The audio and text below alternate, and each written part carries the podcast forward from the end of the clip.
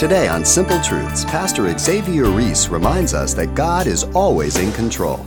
All the sons saw that their father loved Joseph more than all of them, and it caused the greater drift between them. It's surging towards that boiling point, revealing what was in their heart towards Joseph. They hated him with a passion. God is, was beginning to prepare Joseph to accomplish his will in the future. God is at work. They're totally ignorant to it.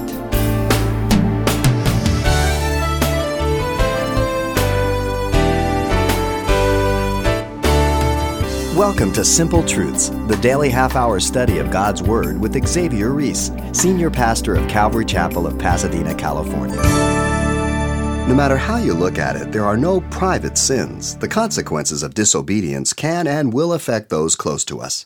Well, today, Pastor Xavier brings that simple truth to light as he points to the plight of Joseph, his only crime being raised by a father who refused to follow God with a whole heart. Here he is with today's lesson from favorite son to slave. The life of Jacob has not been one of ease or great peace up to this point. His life at home was one of disunity and deception. His life with Uncle Laban was one of being deceived and hard labor. And his return to Canaan resulted in the rape of his daughter Dinah and the massacre of the men of Shechem. His toughest test is about to come upon him the selling of Joseph his favorite son by his brothers as a slave. What we have here is a tragic selling of Joseph as a slave by his brothers, and it unfolds for us here. Let me read. Now Jacob dwelt in the land where uh, his father was a stranger in the land of Canaan. This is the history of Jacob. Joseph, being 17 years old, was feeding the flock with his brothers. And the lad was with the sons of Bilhah, and the sons of Zilpah, his father's wives. And Joseph brought a bad report of them to his father. Now, Israel loved Joseph more than all his children because he was a son of his old age, and also he made him a tunic of many colors. But when the brothers saw that their father loved them more than all the brothers, they hated him and could not speak peaceably to him. Now Joseph had a dream, and he told it to his brothers, and they hated him even more. So he said to them, Please hear this dream that I have dreamt. There we were uh, binding sheaves in the field, and behold, my sheaves arose and also stood upright. And indeed, your sheaves stood all around and bowed down to my sheaves. And his brothers said to him, Shall you indeed reign over us, or shall you indeed have dominion over us? So they hated him even more for the dreams and for his words. Then he dreamed another dream and told it to his brothers also. And look, I have dreamed another dream. At this time, the sun, the moon, the eleven stars bowed down to me. And so he told it to his father and his brothers. And his father rebuked him and said to him, What is this dream that you have dreamed? Shall your mother and I and your brothers indeed come bow down to the earth before you? And his brothers envied him, but his father kept the matter in mind. Then his brothers went to feed their father's flocks at Shechem. And Israel said to Joseph, Are not your brothers feeding the flocks in Shechem? Come, I will send you to them. So he said to him, Here I am. Then he said to him, Please go and see if it is well with your brothers and well with the flocks, and bring me back uh, word. So he sent him out of the valley of Hebron, and he went to Shechem. Now a certain man found him and uh, there, and he was wandering in the field, and the man asked him, saying, What are you seeking? And he said, I am seeking my brothers. Please tell me where they are feeding the flocks. And the man said, They have departed from here, for I heard them say, Let us go to Dothan. So Joseph went up after his brothers and found them at Dothan. Now, when they saw him afar off, even before he came near them, they conspired against him to kill him. Then they said to one another, Look, this dreamer is coming. Come therefore, let us now kill him and cast him into some pit. And we shall say, Some wild beast has devoured him. We shall see what will become of his dreams. But Reuben heard it, and he delivered him out of their hands and said, Let us not kill him. And Reuben said to them, uh, Shed no blood, but cast him into this pit, which is in the wilderness, and do not lay hands on him, that he might deliver him out of their hands and bring him back to his father. So it came to pass when Joseph had come to his brethren that they stripped Joseph of his tunic, the tunic of many colors that was on him. Then they took him and they cast him into the pit, and the pit was empty there was no water in it. And they sat down to eat a meal. Then they lifted up their eyes and looked, and there was a company of Ishmaelites coming from Gilead and their camels bearing spices, balm, and myrrh on their way to carry them down to Egypt. And so Judah said to the brethren, What profit is there if we kill our brother and conceal his blood? Come, let us sell him to the Ishmaelites. And let not our hands be upon him, for he is our brother and our flesh. And his brothers listened. Then the Midianite traders passed by, so the brothers pulled Joseph up out of, lifted him out of the pit, and sold him to the Ishmaelites for 20 shekels of silver. And they took Joseph to Egypt. Then Reuben returned to the pit, and indeed Joseph was not in the pit, and he uh, tore his clothes. And he returned to his brothers and said, The lad is no more, and I, where shall I go? So they took Joseph's tunic, killed a kid of the goat, dipped the tunic in blood. And then they sent the tunic many colors, and they brought it to their father and said, We have found this. Do you know whether it is your son's tunic or not? And he recognized it and said, It is my son's tunic. A wild beast has devoured him. Without doubt, Joseph is torn in pieces. Then Jacob tore his clothes, put sackcloth on his waist, and mourned for his son many days. And all the sons and all his daughters rose to comfort him, but he refused to be comforted. And he said, For I shall go down into the grave to my son in mourning. Thus his father wept for him. Now the Midianites had sold him in Egypt to Potiphar, an officer of Pharaoh and a captain of the guard. The treacherous selling of Joseph as a slave by his brothers is revealed by three things. Here in verse 2 down to 11, we have the favoritism of Jacob regarding Joseph. Secondly, the persecution by the sons of Jacob regarding Joseph in verse 12 down to 28. And then the deception of Jacob by his sons regarding Joseph in verses 29 through 36. A tragic event, but a real event.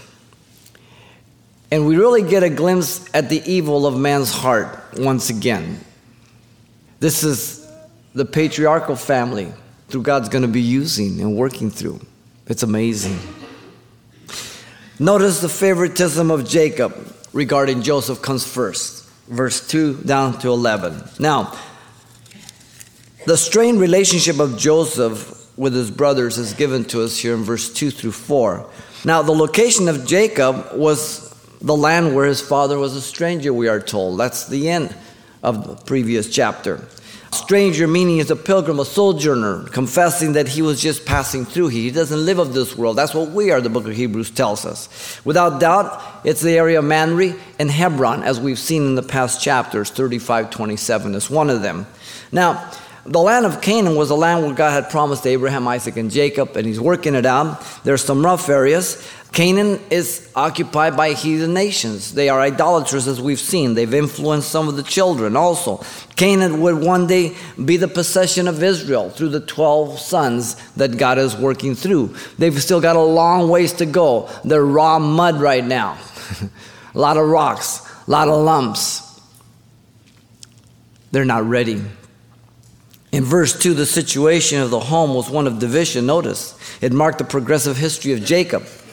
But don't think it's limited to him. This title here is through his sons, in particular, Joseph and Judah are going to stand out. But also the hostility of all the brothers towards him.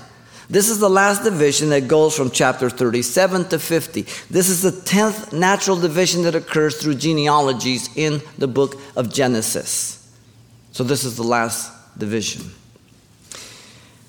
Joseph was 17 years old. You remember being 17? You know it all. You got it wired.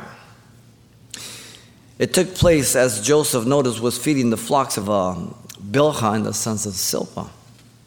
The sons of Bilhah was Dan and Naphtali. The sons of Zilpah were Gad and Asher.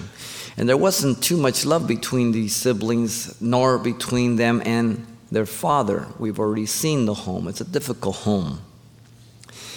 It involves Joseph's revealing to his father some misconduct regarding their brother. We're not told what. But the phrase a bad report means a displeasing, an unfavorable whispering. His brothers were older. Remember, they had been exposed at least 10 years to the life of Shechem as they dwelt there. The original problem with the various children and different wives was not getting any better. Notice in verse 3 and 4 the distinction made between Joseph and the other sons did not help matters then. The man Israel loved Joseph more than all his children. In verse 3, it tells us. Notice he is called Israel. He's being ruled by God. He's yielding to him. Remember, he got his name changed back in Jabbok? He's doing pretty good right now. He's called Israel. Everything's going great. The reason was due to the fact that he was the son of his old age. That's why he favored him. Rachel was his favorite wife, as we've seen. Esau had been favored by his dad, Isaac. And we seem to follow this pattern. You know, we need to grow and to learn and not to repeat the things of the past or previous generations. We need to submit those things to the Lord. If we don't, we keep repeating this thing and passing it on and everything else. The way Israel distinguished Joseph, notice from the others, was he made him a tunic of many colors. This distinguished Joseph from all the others as the favorite son. The coat extended down to his hands and down to his feet. In other words, he did not have to work, the rest did. Now, if you had brothers, older or younger, you know the kind of stuff that goes on if there's favoritism. Notice the result in verse 4 was that all the sons saw that their father loved Joseph more than all of them, and it caused the greater drift between them. This was nothing new, it's just progressive. And like a boiling pot, it, it's, it's, it's surging towards that boiling point. They hated him, revealing what was in their heart towards Joseph. Three times it says they hated him verse 4, verse 5, verse 8. You think they hated him? With a passion. They could not speak peaceably to him, revealing what their heart was manifesting towards Joseph. The word is shalom, peaceably. They couldn't speak civilly to him, soundly, friendly. They're older. He's the second youngest. So you know how it is when you're older. You walk by the kid, go, you trip him, you bump him, and you know how it goes. Kids are mean.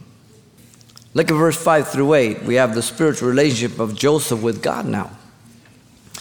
God has, was beginning to prepare Joseph to accomplish his will in the future. He's young though. The means is through training him through dreams. In verse 5, he had a dream while he's sleeping. That's what a dream is a vision's while you're awake. And Joseph told the dream to his brothers, and, and they, they hated him even more. I mean, what did he expect? Now, some commentators say, well, Joseph was ignorant all this. No, he's not ignorant. He's willfully ignorant. He's cocky. He's 17. Remember? 17? Just got your license, been driving a year. Now, of course, we're not talking about Joseph, but uh, whatever happened in those days, it was still the same. He was hated by them already, and being a favorite son, now even more for being spiritual. In fact, there's a play on words here. His name, Joseph, means adding, and they say they hate him the more. That's a word play. The manner of sharing his dream with his brother was out of pride then. Verse 6 and 7. Joseph pleaded with his brothers Hear my dream. I've dreamed a dream. Though we're not told their attitude, but knowing the animosity of the relationship and knowing that we're all sinners, they probably came to mock and to be caustic towards him. You know how it goes. and so in verse 7, Joseph told them they were all binding sheaves in the field. And all of a sudden, his sheaves rose, and then their sheaves stood around him, and they bowed to his. This must have gone well over, you know? The imagery didn't pacify the already delicate relationship, but in fact inflamed it even more. And that's human nature. We've all been there. In fact, we are confronted with that all the time. Whether I put more wood to the fire or do I try to put out the fire? My sin nature wants to make the fire a bonfire. My sin nature wants to stick the knife in and then twist it. That's human nature. The phrase bowed down indicates to royalty. But here it's prophetic of the future that would take place in chapter 42, verse 6 to 9. When they did go to Egypt and bowed down to him without knowing who he was. God is at work. They're totally ignorant to it. In verse 8, the method by which they expressed themselves was through anger. Um, his brothers expressed their despisement of such a thought, saying to him, Shall you indeed reign over us? Literally, reigning, will you reign? Focusing on authority. You're going to reign with authority over us? And then his brothers also expressed their refusal to submit to him by saying to him, Or shall you indeed have dominion over us? The focus here now is power. Authority is your position, power is the ability to execute and manifest that position. You can't have one without the other. They asked Jesus, By what authority do, do you do these things? And he demonstrated in power from heaven. His brothers therefore hated him even more, it says, for his dreams and for his words.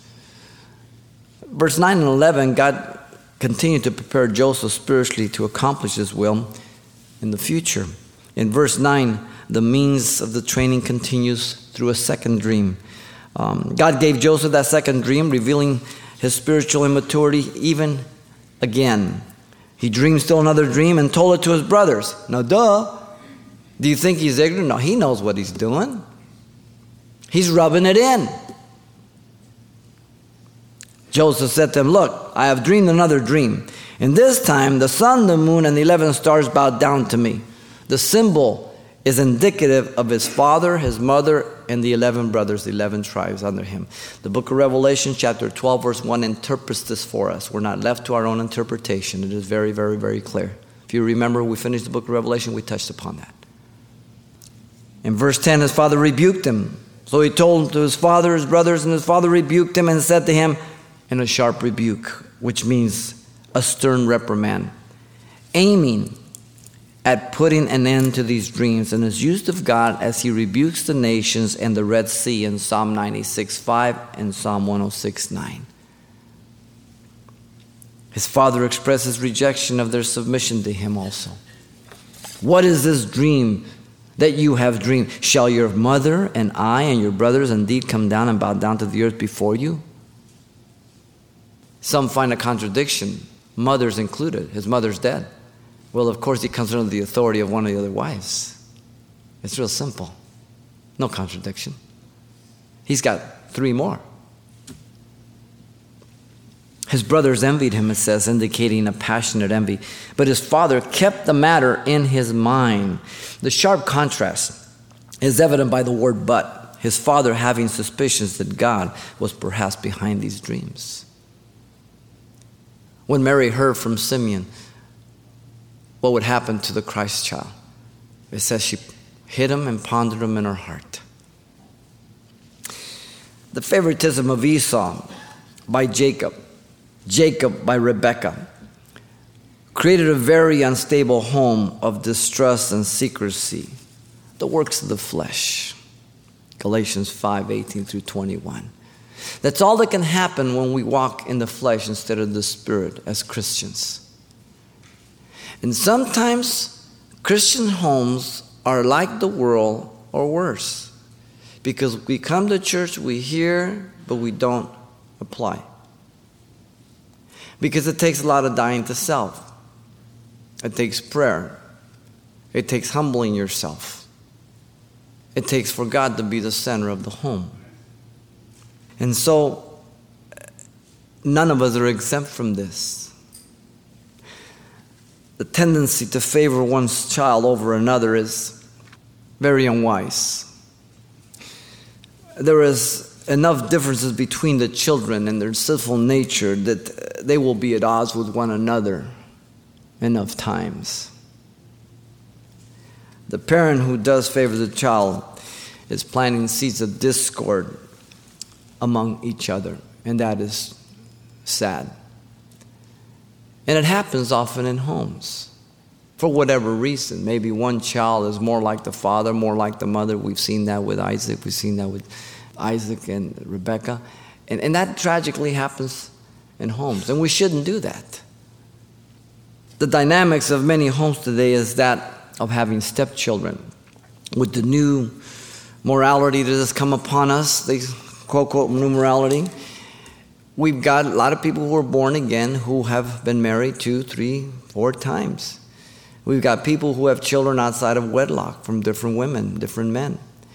And now they're Christians and they're trying to build a home, and you've got a lot of third, fourth, fifth, and sixth wheels in your family. And it is so easy to become partial to your natural born child over the stepchildren. And you must resist. You must walk in the Spirit, lest you destroy your home. James 2 9 says, But if you show partiality, you commit sin and are convicted by the law as transgressors. It's unwise. The potential spiritual maturity of a believer as they are used of God is also dangerous, greatly, great danger. He or she may be lifted up in pride thinking that uh, they have a greater insight into the things of God than other people. I know that doesn't happen to you, but there might be somebody out there. It doesn't take much to puff us up.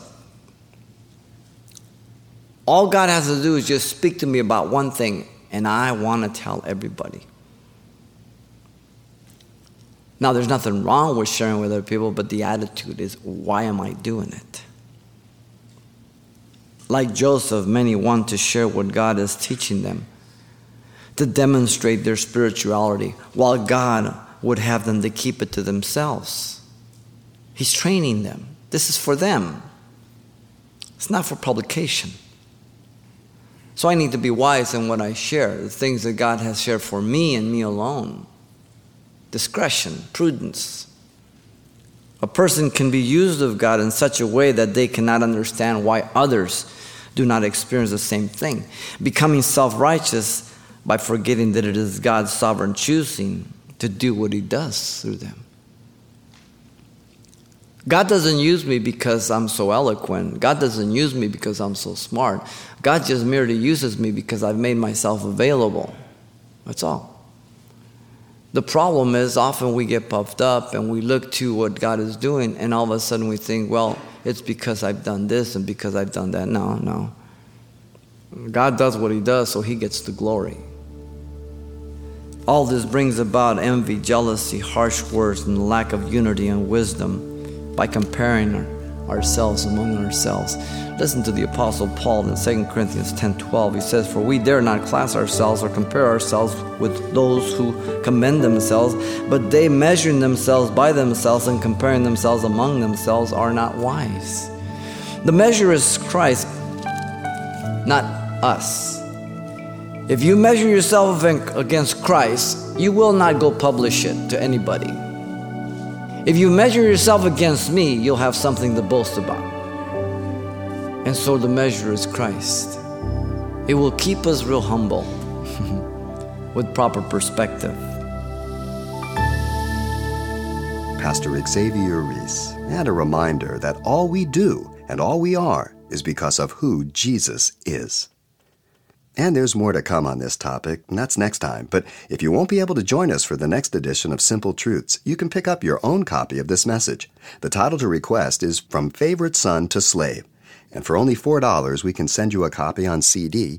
And this is a great way to introduce this ministry to a friend or loved one. So once again, the title to ask for is From Favorite Son to Slave. Or simply mention today's date. You can request your copy by writing Simple Truths. 2200 East Colorado Boulevard, Pasadena, California 91107. Or to make your request by phone, call 800 926 1485. Again, that's 800 926 1485. Or the address once again is Simple Truths, 2200 East Colorado Boulevard, Pasadena, California, 91107. And it's important that you include the call letters of this station in all your correspondence. This information is helpful as we gauge the effectiveness of this ministry in your area. Is God aware of every situation? You can find out when you tune into the next edition of Simple Truths with Pastor Xavier Reese.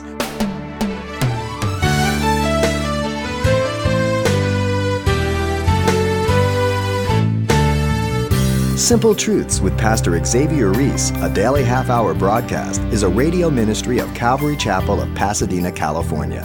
www.calvarychapelpasadena.com.